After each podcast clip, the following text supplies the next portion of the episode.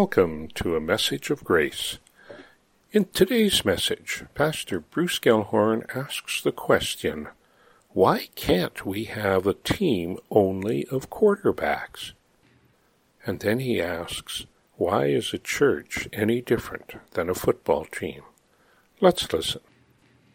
Our first reading today is from the Old Testament book of Nehemiah. You've heard the story, the journey of the Israelite people, of how they were overrun by the Assyrians and the Babylonians, and they were taken into exile, and how under King Cyrus of Persia, because the Persians overran the Babylonians, has allowed them to return home. And they are attempting to rebuild their country, their city, and they are attempting to rebuild the temple. Now, you will hear of Ezra and Nehemiah. Ezra is the priest. And so the priest brings together the books of God, the Word of God, and creates what they have as the Bible of their day. And Nehemiah is the governor. So the governor is also very instrumental in leading people back to faith because he is a person of faith.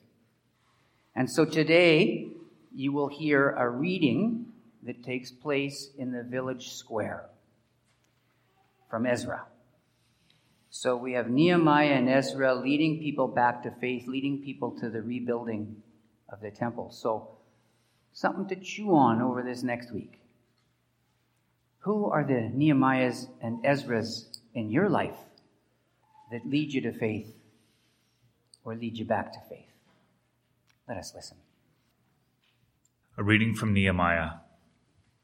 All the people of Israel gathered together into the square before the water gate. They told the scribe Ezra to bring the book of the law of Moses, which the Lord had given to Israel. Accordingly, the priest Ezra brought the law before the assembly, both men and women, and all who could hear within, with understanding. This was on the first day of the seventh month. He read it from facing the square before the water gate from early morning until midday, in the presence of the men and the women and those who could understand. And the ears of all the people were attentive to the book of the law. And Ezra opened the book in the sight of all the people, for he was standing above all the people. And when he opened it, all the people stood up. Then Ezra blessed the Lord, the great God, and all the people answered, Amen, Amen lifting up their hands. Then they bowed their heads and worshipped the Lord with their faces to the ground. So they read from the book, from the law of God, with interpretation.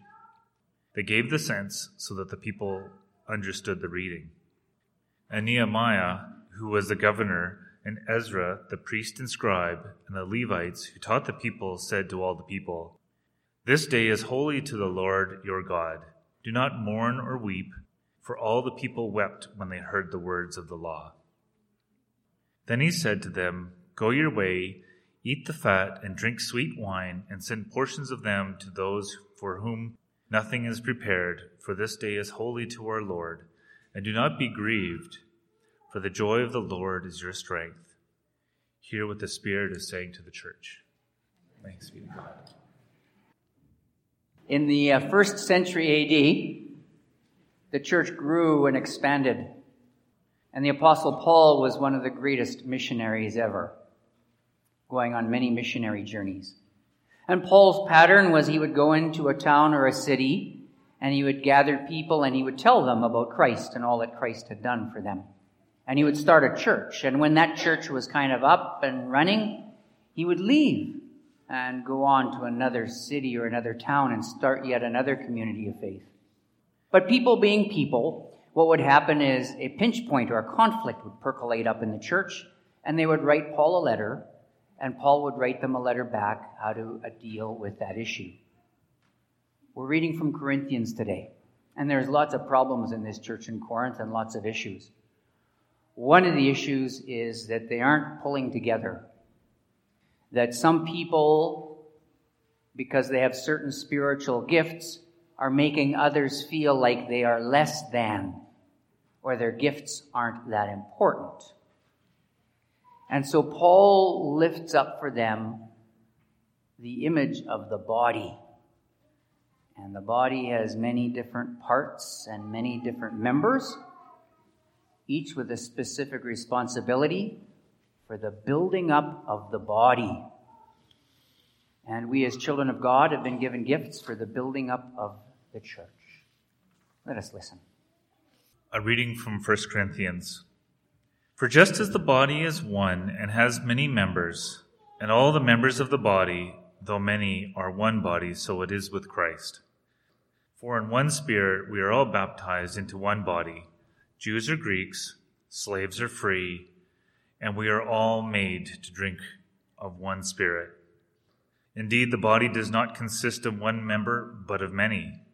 If the foot would say, Because I am not a hand, I do not belong to the body, that would not make it any less a part of the body.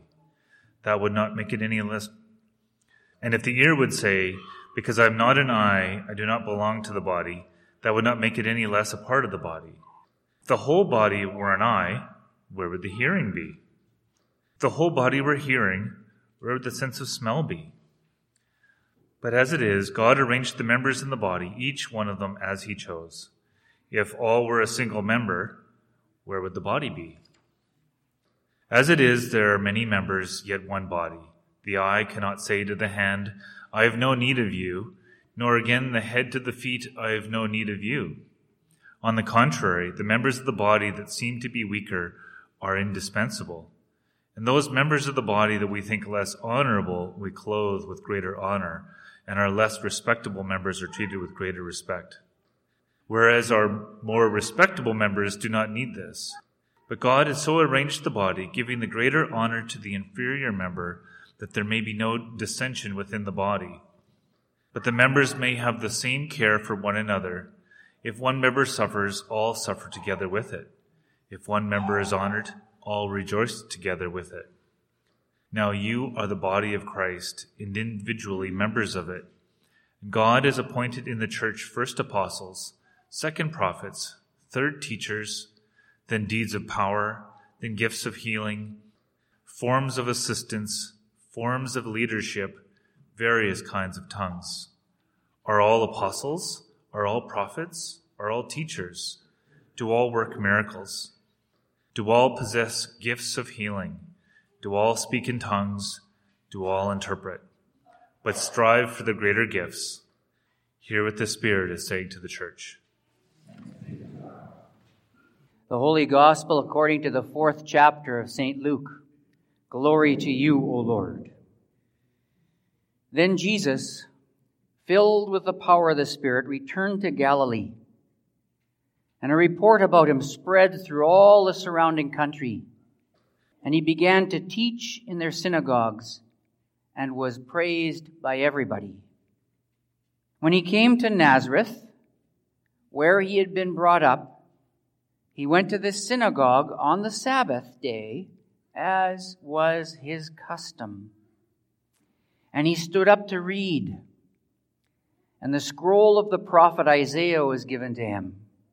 He unrolled the scroll and found the place where it was written, The Spirit of the Lord is upon me, because he has anointed me to bring good news to the poor. He has sent me to proclaim release to the captives and recovery of sight to the blind, to let the oppressed go free to proclaim the year of the Lord's favor. And he rolled up the scroll, gave it back to the attendant, and sat down. The eyes of all in the synagogue were fixed on him. And then he began to say to them, Today, this scripture has been fulfilled in your hearing. All spoke well of him and were amazed at the gracious words that came from his mouth the gospel of our Lord. Praise to you, O Christ. Once upon a time, there was a gym teacher at a high school, and uh, this particular high school didn't have a football team.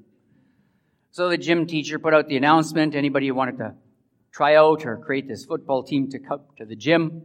And a lot of people showed up. And he was watching them, and, and most of them could throw good passes long bombs, short uh, bullet passes. And so the coach gathers them all together and says, okay, we need to create a team. You know, uh, who wants to be a receiver? And nobody put their hands up.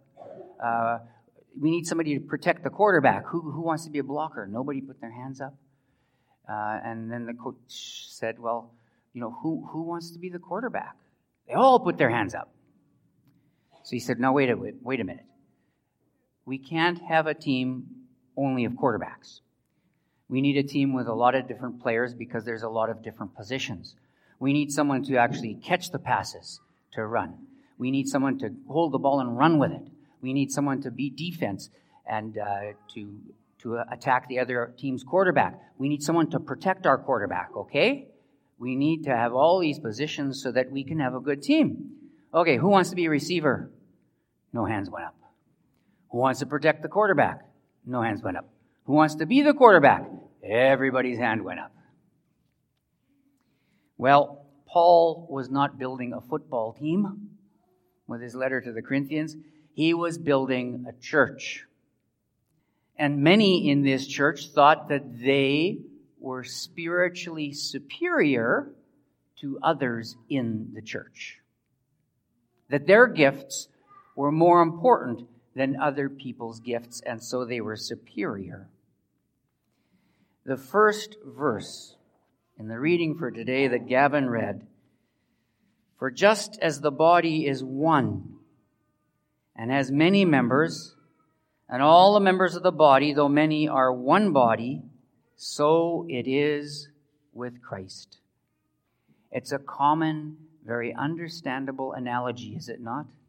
To use the image and the example of our bodies with different parts for different functions for the building up of the whole, for the building up of the church.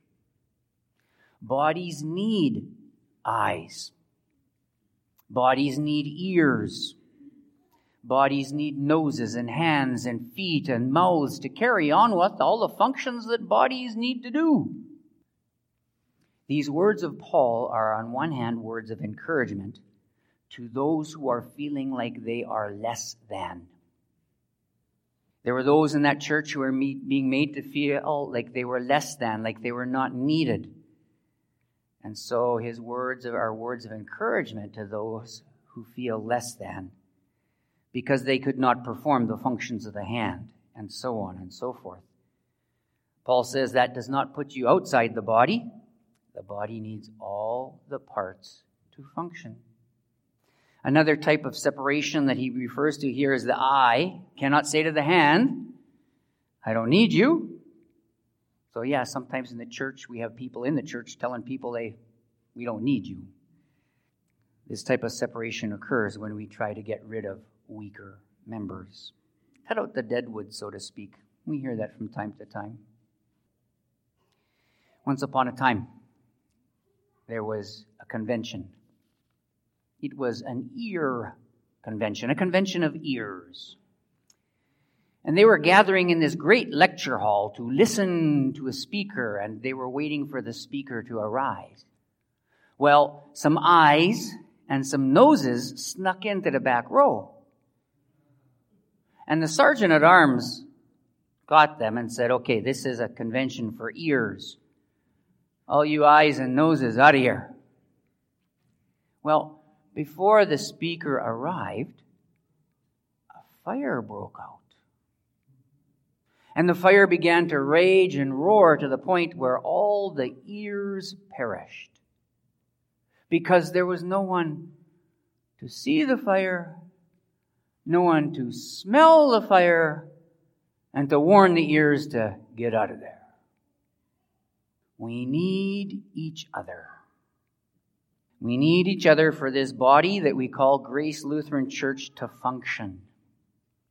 We need you. We need your giftedness. There are a lot of good things going on in and through our church. There's a lot of good things going on in and through our church in this community and beyond. We rattle through the lists from time to time the food bank at Trinity, and the list goes on and on of good things that we are doing. There's a lot of good things our church supports financially. Luther Village, the Urban Nest, and that list goes on and on too.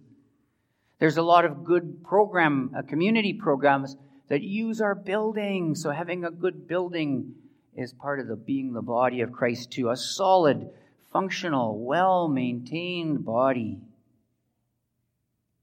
Over the last hundred years, I'm not 100 years old, but I have noticed some significant shifts in the church, in society. Some significant shifts, and you don't have it yet, but in the AGM report, in my report to the congregation, I outlined some of those shifts that I've seen taking place that has led much to the decline of Christendom, that's led to the decline of the church in our day. One of the shifts that we have seen is from a day and age where one parent worked outside the home and one parent stayed and worked inside the home. That shift has taken place to where both parents work outside the home. But the laundry still needs to be done, the groceries need to be bought, the house still needs to be cleaned. And what's resulted in is families have less volunteer hours than they did years ago. Less volunteer hours for church, for community, and for other things simply because they're busy. Here at Grace Lutheran, we have something called service groups. Now, this is for the inward machinery of grace to keep things greased and running smoothly in terms of setting up for communion, in terms of greeting, in terms of coffee and refreshments, in terms of reading the scriptures in the church. Service groups organized to keep things running smoothly. Quite a few years back, when I first came here, there was actually 24 groups. And so people served once every two months. And back in those days, the thinking was that we could move people from marginal activity to greater activity if we got them on a service group. But what was happening to our captains is when they'd phone these people, they'd get a lot of no's and sometimes they'd get an earful, and it was very, uh, it dragged them down. So we shift, shifted to 12 teams, one team each month of managing these details. Now, our coordinator of volunteers, Carla, she is captain for four months out of the year. And from what I understand, next year she's probably looking at being captain for five months. We have all been given gifts. Now, a couple of years ago, we went through a very, very difficult time in our church. Difficult meetings, difficult time because of finances, and we ended up going from a two pastor model for ministry to a one pastor model for ministry. And people stood up in the mics in the aisleways, and what did they say? Why are we paying everybody to do all this work? Let's get more volunteers. Yeah, right. The reality is, we're getting less and less volunteers. And this is not only true for service groups, it's true for Sunday school teachers and participants. And man, being on the nominating committee, that's a fun job those on the front lines asking people to do stuff. My first parish, I sat at Two Point Parish, Yellowgrass and Lang. And uh, in Lang, small church, average attendance about 32 each Sunday. Yellowgrass, average attendance was about 75 per Sunday. And, and Lang, 32 people. Their council was bigger than our council. They had three trustees, three elders, three deacons, and a president, and a treasurer, and a secretary, bigger than our council. 32 people on Sunday. We had less trouble getting people to serve on council than we do here. And it wasn't just a reshuffling of the deck every year. There was always people coming in and people going out. And the same story at Yellowgrass. There's been a shift in the amount of hours available for volunteering from families. Once upon a time, there was a woman looked outside of her house, and uh, a city truck pulled up. And there in the boulevard, they dug a hole. And that truck drove away, and then another truck drove up, parked in front of the hole for a little while. And then it drove away. And then a third truck drove out, drove up, and some workers jumped off the truck and filled the hole in. And they went a little further down the boulevard, did the same thing over and over again, and she thought, this is the most ridiculous thing I've ever seen. So she goes out there and she knocks on one of the trucks and asks the person what's going on. And he said, Oh, it's an urban beautification project. She went, What? How can it be an urban beautification project if you dig a hole and then they come and fill it in? And the worker said, Oh, oh, oh, well, yeah, that group digs a hole and then the next truck, you know, and then we fill a hole in. But in the truck in the middle, uh, the guy who usually plants the trees is on vacation this week. If you're not here using your gift, there's a hole. There's a hole. On this day, we have people who feel called to be choir members, people who feel called to teach Sunday school, to work on council, committees, to work in service groups. And I'm just talking about our in house stuff. There's people who feel called to work at food banks, and the list goes on and on. But on this day, look inside your heart and mind and pray. Pray to God, asking what God is calling you to do and what your gifts for ministry are.